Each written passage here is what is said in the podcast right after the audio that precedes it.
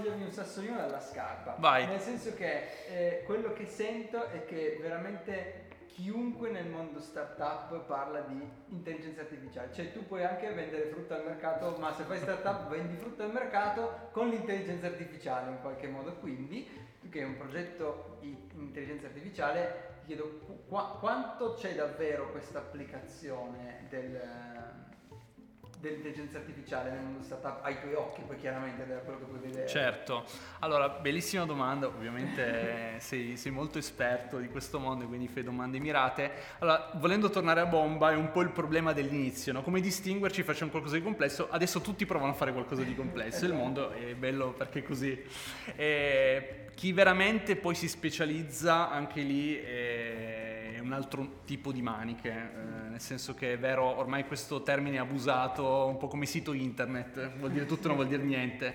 Quindi AI bisogna, ti direi bisogna vedere che tipo di AI, che modelli utilizzano, se fanno modelli customizzati, se vanno a cercare veramente di, di, di sviluppare un sistema di machine learning adeguato di nicchia, ecco quello che premia sempre è, è specializzarsi nella propria nicchia e non fare AI così tanto per. Però è vero, questo lo sto notando anch'io, ormai ci si legge AI anche in man- maniera inappropriata ovunque e questo secondo me è sbagliato perché si rischia poi in maniera pratica, no? eh, tutti pensano sia facile fare un caffè, tutti che aprono bar, ma poi chi lo sappia fare veramente è, è veramente difficile identificarlo, almeno chi è attento alla qualità lo vede, poi caffè non è caffè per tutti, ecco, ti rispondo con una metafora. Eh no, è quello, cioè poi più che altro io mi immagino, in qualche modo facendo questa cosa qua danneggi anche il mercato, perché quello che, certo. che poi vedo tanto è che io mi metto nei panni di chi magari vuole davvero investire in intelligenza artificiale Giustamente anche senza avere le competenze, nel senso che non è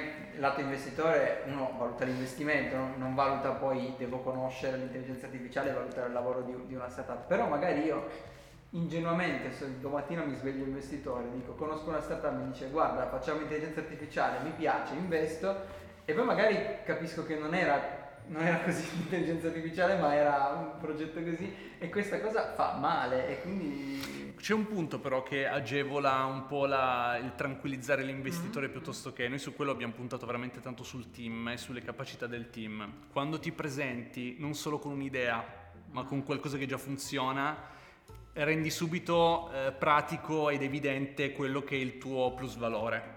Quindi qua non parliamo, ad esempio Yurekai, Gimia, non parliamo di idee, punto, parliamo di, anche più di MVP, eh.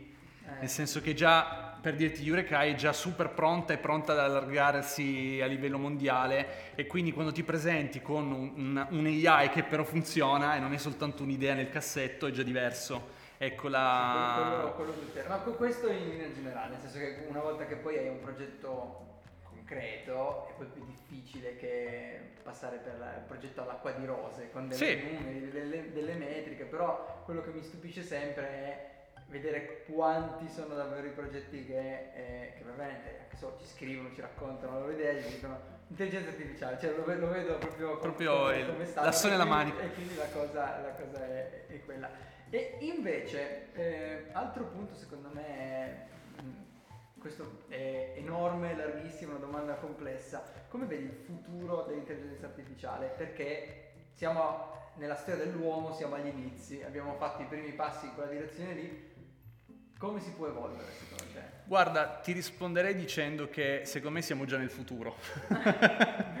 quindi, esatto, quindi è, perché si corre il rischio sempre di vedere le cose eh, proiettate troppo in avanti. In realtà siamo già nel futuro, le macchine volanti ancora non le abbiamo, però ci stiamo arrivando, ecco e quindi ti direi soltanto che queste tecnologie saranno sempre più brave nel fare il loro lavoro, ma non vedo uno stravolgimento totale, anche perché l'uomo veramente ha una velocità nel creare e nel migliorare che è veramente propria della nostra specie. Almeno alieni finora non ne conosciamo direttamente, eh, quindi ti direi che vedo un, un, un, presente un po' più avanti, ancora più avanzato, ancora più capace, ancora più attento, ancora più skillato nel fare sempre meglio, però non vedo diciamo, applicazioni aliene rispetto a quello che stiamo facendo adesso. Ok, e lo vedi applicato in tanti ambiti della vita quotidiana, cioè nel senso io non, non sono un esperto eh, di settore, quindi non ti so dire sì, ok, secondo me in quell'ambito può aver senso, non può aver senso, quindi mi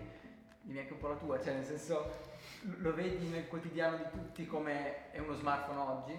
Sì, direi proprio di sì. Sempre più ogni giorno vediamo su riviste del settore qualsiasi innovazione AI dal mondo della chirurgia al mondo della moda, al mondo del real estate. Quindi io penso che l'AI debba essere vista come un, un aiutante, eh, un, un aiutante fedele che apprende cose in maniera molto più avanzata di, di, quanto possa fare un singolo essere umano e abbia la, la capacità di attingere un sapere globale costantemente alimentato da quello che è l'uomo, perché ci va sempre questa sinergia certo. uomo-macchina che deve essere sicuramente una, una condizione sine qua non, ma ovviamente eh, lo vedo sicuramente su tutte le sfere della vita. Lo vediamo dalle automobili ai giochi a qualsiasi cosa ormai.